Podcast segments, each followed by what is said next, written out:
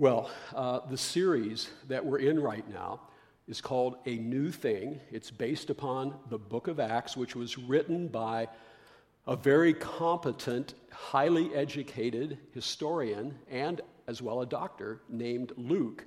Luke was educated most likely in the ancient university city of Antioch, uh, and he became a, an avid follower of Jesus Christ. And he really became the historian, the primary historian of the New Testament. He wrote both the Gospel of Luke and then, which is the story of Jesus, and then he wrote the story of the church, its first 40 years, in the book of Acts, two volumes in the New Testament. Uh, this morning, we're going to be taking a look at Acts chapter 23. This is the plot against the great missionary, the Apostle Paul.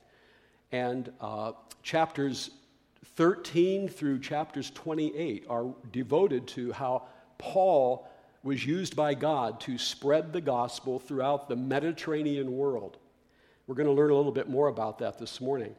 In all the places Paul traveled to share the gospel, there were two cities that he deeply wanted to bring the message of Jesus to. One of those was Jerusalem where he had from a young age been trained as a Pharisee. Now, the Pharisees were like the core religious leaders of the Jewish people. And Paul grew up through that, and he became the most passionate, zealous Pharisee of them all. He even called himself the Pharisee of the Pharisees. And at first, Paul turned all of that zeal against this whole Jesus resurrection rumor considered to be a cult. And Paul, above all the others, he was leading the way to stamp this out, so much so that he was having people put in jail. He was even consenting to, the people, to people being put to death for having this belief in this cult figure, Jesus. We know the story that Paul himself shares. Paul was on his way to Damascus to, to carry out more of this destruction of the church. He was, like an, he was like a predator, an animal just tearing the church apart. Well, anyhow, on his way to Damascus, Paul had a personal encounter with the resurrected Jesus that completely turned his life in a different direction. And you know what? Having an encounter with the risen Jesus Christ will do that. It'll turn a person's life around. It'll change directions. That's what happened to Paul. And so, for the next 25 years, that's where we're at. Uh, Paul shares the gospel throughout that Mediterranean world. But all during that time, he has this deep desire in his heart. There's two places I really want to have a chance to share this gospel. The first was in Jerusalem. He had never had that opportunity until 25 years into his ministry. And then we looked last week how Paul makes this final trip to Jerusalem after his third missionary journey. Uh, and he has the chance to go into the Jewish Religious Council where the Pharisees were.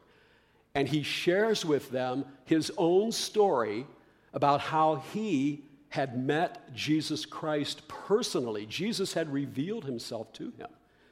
And he was expecting, they're going to believe me because I was once one of them, just hated Jesus as much as they do. They're going to believe me. But it turned out Paul's hopes were completely crushed because their reaction was pure violence and pure anger. In fact, it got so bad that the Roman commander who was there thought they were going to tear Paul apart.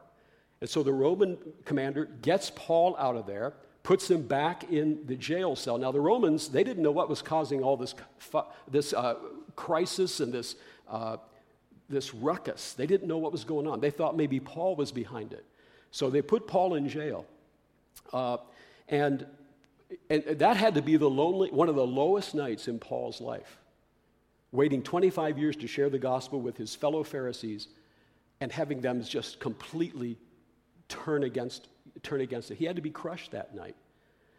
Now, the other city that Paul was, where he wanted to deeply share Jesus was in Rome. Rome was the capital of the world, the ancient world. And earlier on his missionary journey, when he had been in the city of Corinth, he wrote a letter to the Christians in Rome where he expresses his heart toward them. Let me read just a little bit of this. He says in chapter 1 One of the things I always pray for is the opportunity, God willing, to come at last to see you. For I long to visit you so I can bring you some spiritual gift that will help you grow strong in the Lord. When we get together, I want to encourage you in your faith, but I also want to be encouraged by yours. So Paul is just imagining what it's going to be like when he gets up there to, to meet all these Christians in Rome. He says, I want you to know, dear brothers and sisters, that I planned many times to visit you, but I was prevented even up until now. I want to work among you and see spiritual fruit just as I have seen among other Gentiles. And then here we get to Paul's, here's what motivates Paul. For I have a great sense of obligation to people both in the civilized world and the rest of the world, to the educated and the uneducated alike. So I am eager to come to you in Rome to preach the good news too. So, here's Paul in jail. He thinks he's going to die. He thinks he's going to he's a goner. He thinks that he's not not only did the mission in with the Pharisees fail, but he's never going to get a chance to go to Rome and fulfill that other deep desire.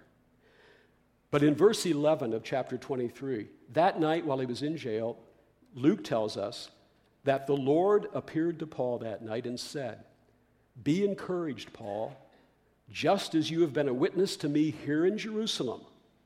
You must also preach the good news in Rome as well. So, Paul was encouraged but you know what? The fact that he was encouraged and the Lord had reminded him that he was present with him did not remove the threat and the danger against his life. It, in fact, it was far from over. In the next, very next verses, Luke tells us this. The next morning, a group of Jews got together and bound themselves with an oath not to eat or drink until they had killed Paul. There were more than 40 of them in the conspiracy. They went to the leading priests and elders and told them, We have bound ourselves with an oath to eat nothing until we have killed Paul. So you and the high council should ask the commander to bring Paul back to the council again. Pretend you want to examine his case more fully, and we will kill him on the way. So put yourself in Paul's place. Uh, there's a conspiracy, there is a plot to finish off his life. Now, what happens next is Luke tells us how Paul's nephew, it's the only time Paul's nephew is mentioned in the entire Bible, uh, he heard about this and he warned the Roman commander. Then the commander decides to send Paul to the Roman governor, whose name is Felix, in Caesarea, 75 miles away to the north. And to protect Paul, so he gets there, he puts an escort of about 400 soldiers to guard Paul and make sure he escapes this dangerous plot. Then the commander goes back to the Jewish council and he tells them that he's sending Paul to the governor Felix, and if you want to continue your charges against him, then you can go to Governor Felix and present your case against Paul, which is what they do, and we'll learn about that next week. But uh, just a little glimpse into next week. Paul goes to Caesarea. Luke says he's in prison for five days and then he has his trial before the governor Felix. And here's just one spoiler for next week. The outcome of that trial is that Paul appeals his case to Caesar himself.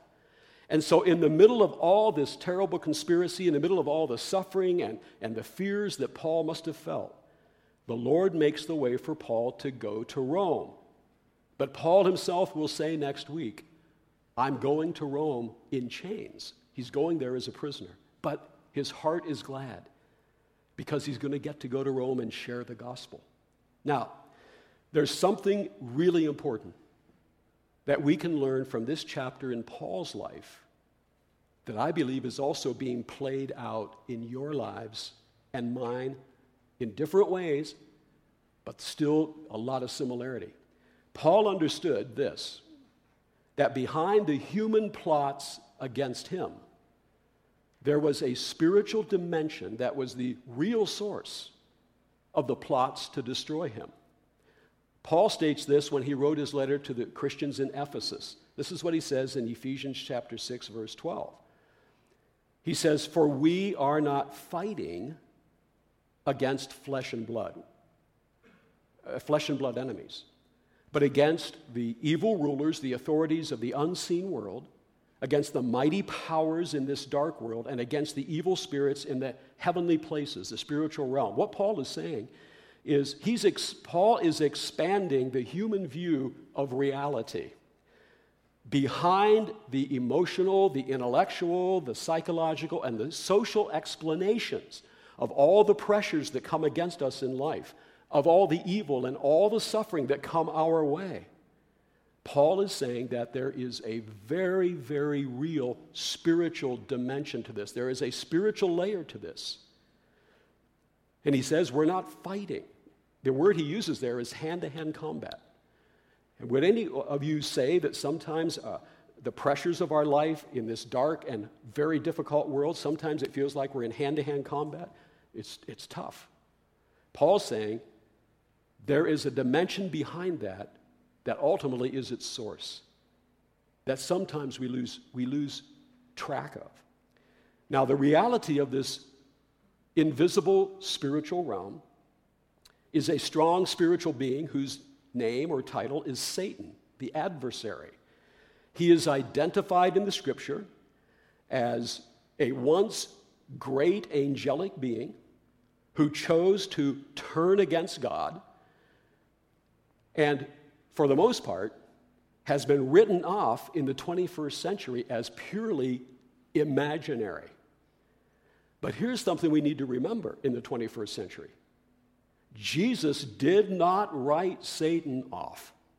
In fact, Jesus' ministry started with a direct 40 day encounter, face to face, hand to hand combat with Satan in the wilderness, whereas Jesus was severely tempted by Satan.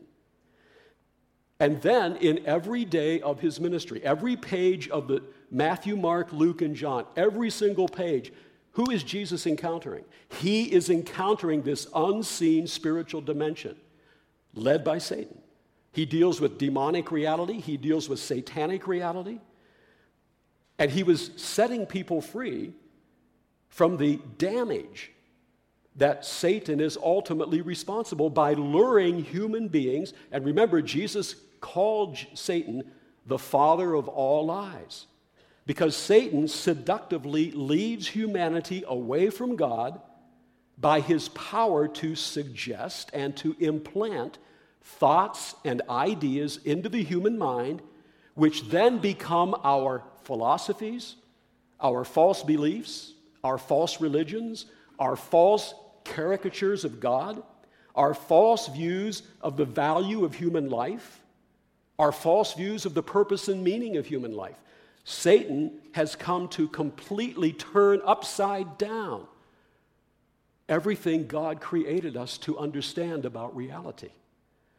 You know, all of us live with a worldview, which is our way of interpreting reality. We all have one. Paul embraced the worldview of Jesus. And I think he was extremely wise to do so. And I think you and I are extremely wise to embrace the worldview of Jesus Christ. If Jesus is who he said he was, then there's no one who understands reality more completely than he does. So Paul embraced that. Now, so what we understand from Paul's life and what is true of your life and mine is that Satan has plotted against all humanity. And I believe there's two levels at which that plot is being carried out. I'd like us to take a look at those. Number one, Satan is plotting your destruction simply because you are a human being. He hates human beings. Why? Because all human beings are made in the image of God. And Satan hates God. He hates you. He hates me. God made us in his image. What does that mean? He gave us a mind, we can think, we can plan. He gave us a will, we can choose. He gave us a conscience, we can discern between what is right and what is wrong. He gave us, He planted inside of every human being a longing for significance and meaning that has eternal dimensions to it. We fight death. Why? Because God put into our soul eternity. The scripture says that. God put into our, He wired us to live and flourish with a deep awareness of our meaning and our purpose, all of which is rooted in knowing that God loves us. But Satan hates you because you are an image bearer of God, and he is intent to lead you away from God to embrace his many lies. He has several lies. One of them is this He wants to lead you into living a self made life, seeing that you have no real need for God. He wants to lead you into choices that will do you great harm. I think this is a big one. He wants, to, he wants you to interpret suffering and pain and loss as evidence that God is not good, or even more, that God isn't even there. Because the question of suffering, I believe more than any other thing, has turned more people away from God than any other thing. Now, our dilemma started when our first parents opened the door to Satan's influence throughout the human family tree by their choice to believe Satan's lie that God was an obstacle to their own fulfillment and that God was trying to impose limits upon them. So, Adam and Eve, they chose to walk away from God. And that impacted the family tree so that the relationship between God and humanity was lost. And injustice and pain and loss came into our world, and we all suffer. You know, even innocent ones suffer. We have an example of that over this past week. We've all been deeply stirred and disturbed listening to the story of Andrew A.J. Freund from up in Crystal Lake, five year old boy who was killed by his very troubled and extremely dysfunctional parents. A lot of people would look at the story of Andrew and say, there cannot possibly be a good God in this world, in this universe, who could let something so brutal as that happen to an innocent five year old boy. That's the lie Satan sells. And he's been selling that lie about suffering and pain throughout the centuries to drive a wedge between our understanding of God and even his existence. The fact is this that human beings alienated from God, who have taken paths far away from God, are capable of doing great evil. And ultimately, behind that inspiration for evil, Jesus is saying, lies the one who has pure hatred for every innocent child, for every human being, for every Im- image bearer of God. Satan hates with pure hatred, and he would destroy us all. So God was not behind. We live in a world that has fallen and gone off the rails. Satan's influence has come into the picture. But we do know this that AJ is with the Lord now, as are all other children who die in their innocence. It deeply disturbs our hearts. But we know AJ, AJ is with the Lord. Now, the message of Jesus that Paul went around sharing with the entire ancient world, he brought to people a totally new way to understand pain and justice. Because God Himself, in the person of Jesus Christ, came into our suffering world and became the greatest victim of injustice, abuse, and pain in human history. That's why we celebrated Good Friday.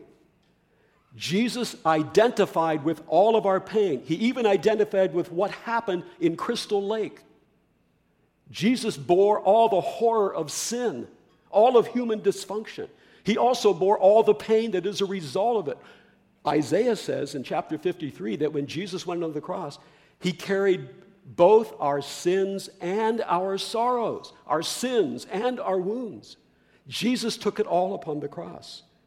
He allowed Satan to empty all of his hatred toward humanity upon himself, so that when you are in pain, when you are suffering loss, you will know that Jesus Christ understands what you're going through. He was there. He also bore our pain to go one step further than that. He bore our pain so that we can come to Him and He can become our healer and help us come through that pain. In fact, He even promises if we'll take our sorrow and pain and bring it to Him, He will somehow work that into the fabric of His will and His purpose for our life. He'll bring good out of the most horrible of human circumstances. He turns the table on the enemy. And that's what Easter is all about. That there is resurrection, there is life, there is a future beyond the most dark day that we can ever experience in this world, and the most terrific hurt that can ever be, life blow that we can ever experience. There is resurrection after that if we trust in the one who resurrected from the dead. So Paul called people to come to Jesus not only with their sins, but with their pain. But I have a question here.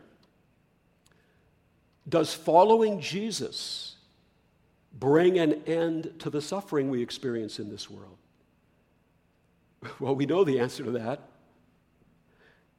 But it leads us to the second level of Satan's plot against humanity, and that's this that Satan plots the destruction of those who follow Jesus.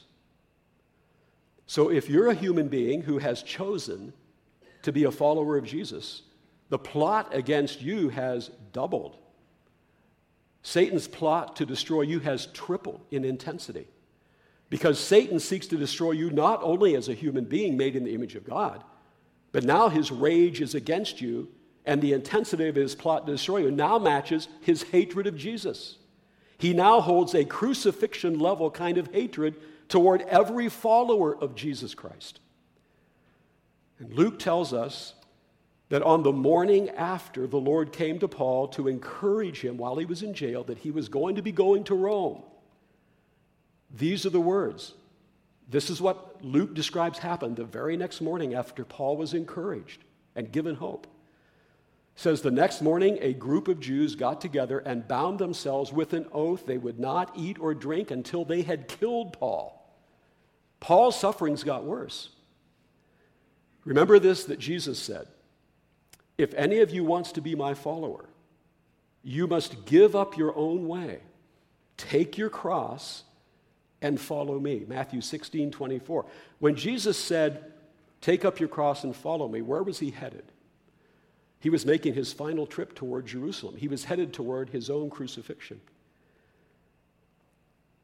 So, Jesus is saying, that just as he faced the hatred of Satan, finally culminating in the cross, so will anyone who follows Jesus draw the same fury and fire from hell. You will find yourself sharing the sufferings of Jesus because Satan will do all he can to destroy you. So, how many of you would agree that uh, if you're a follower of Jesus, Satan's number one intention is to destroy your faith? That's what he's out to do. And he, his big tool is, is suffering and pain. Because that suffering and pain sometimes can get so intense that it obscures our ability to see God. It, it certainly obscures our ability to feel God sometimes. Sometimes our feelings and emotions can get so numbed in the midst of pain that we can't feel anything. It's sort of flat. That can happen to Christians. He wants to destroy our confidence and our faith and our trust in Jesus Christ. One of the things Jesus said, one of his very last words to his disciples in the upper room were these I have told you all this so that you may have peace in me. Here on earth, you will have many trials and sorrows. But take heart, have courage, because I have overcome the world.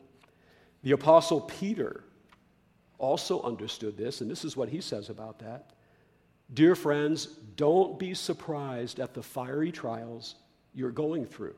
as though something strange were happening to you. Instead, be very glad.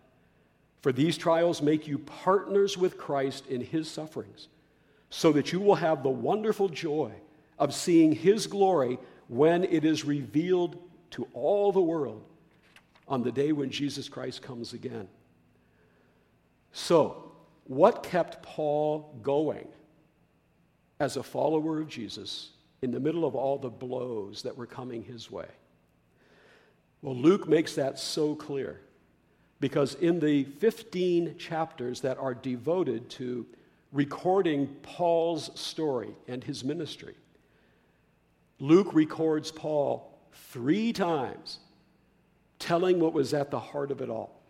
And that was that day he was on the road to Damascus, hating Jesus.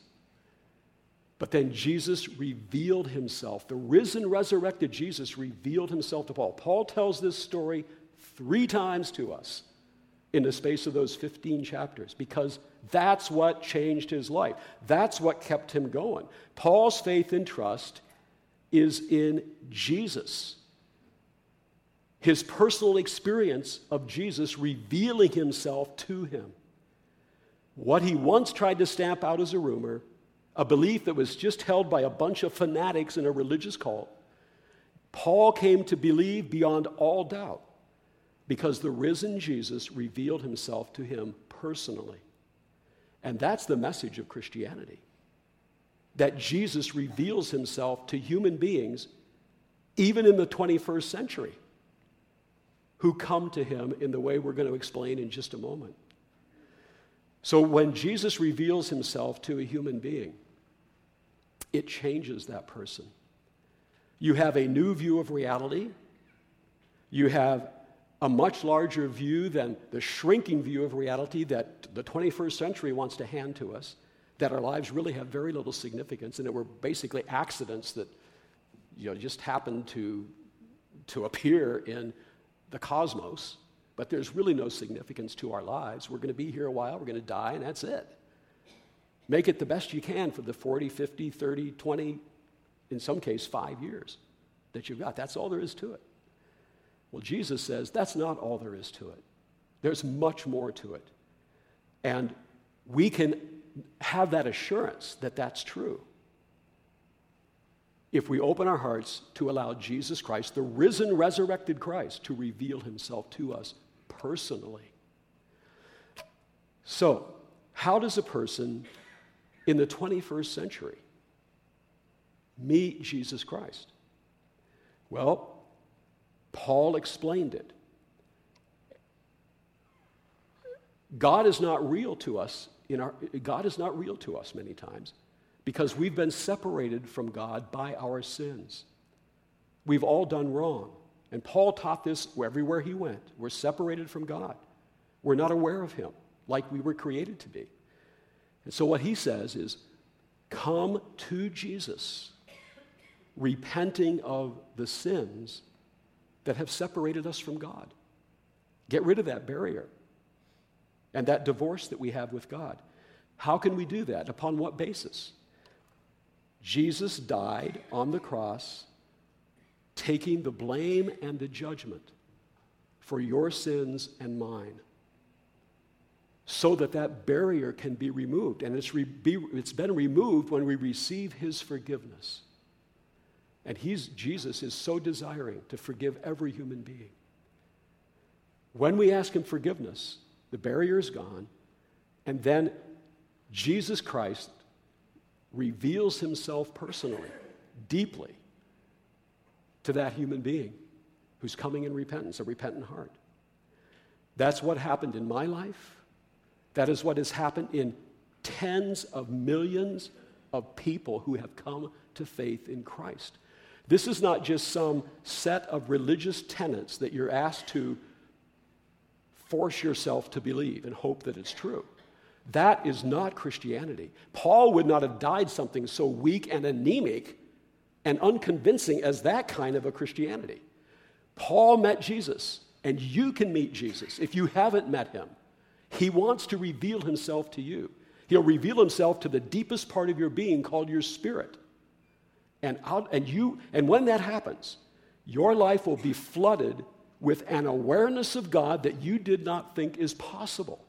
God will become alive and real inside of you. And your, your, your desires are going to undergo a tremendous change. You're going to begin, begin to hunger for God.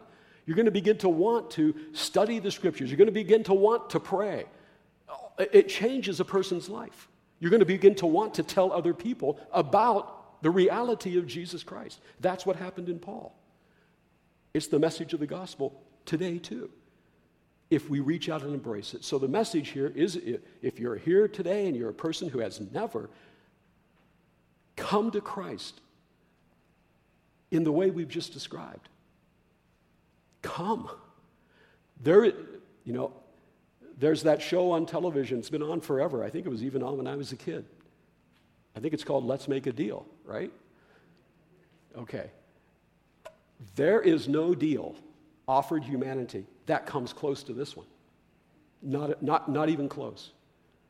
To know God and to have your whole life filled with significance and purpose and meaning. And come to know yourself and why you were created. We can only know that through knowing Jesus Christ. So I encourage you, if you've never taken that step, to take that today. You can do that where you're seated by saying, Lord, I know I've sinned, I've blown it. Forgive me, Lord. I, I mean it sincerely, Lord. I, I, I receive you as my Savior. Come into my life. Jesus will come into your life. Followers of Jesus, sometimes we can get so wrapped up in our activities and the busyness of life, and I've already said sometimes we can get so deluged in the pain of life that we, we lose our, our, our bearings spiritually. We can recover our bearing spiritually if we will take that time, day by day, to remind ourselves the foundation of our faith rests upon, that, that day, that moment when Jesus revealed himself to us. And we can point back to that time in our life when we first came to know the reality of Christ. Hang on to that and continue to stand firm in that testimony. Let's pray. Heavenly Father, we thank you today that you are present. We thank you, Father, for the resurrection of Jesus Christ, the foundation upon which our faith is built, and that it's not simply a fact of history. It, is a, it can become a living reality to each of us if we, as we open up our hearts and allow Jesus Christ to demonstrate in our own hearts that he is risen indeed. So, Father, I pray for any person praying that prayer and coming to you in that way today. Lord, reveal yourself powerfully to that person today. And Lord, for those of us who have been in the way and following, Lord, help us to take a new grasp, a new grip on the, that we stand in the presence day by day and in the path that our life takes, no matter what we're facing in that path, the resurrected Jesus Christ is with us every step of the way. So, Father, we give you praise for this, and we thank you for it in Jesus' great name.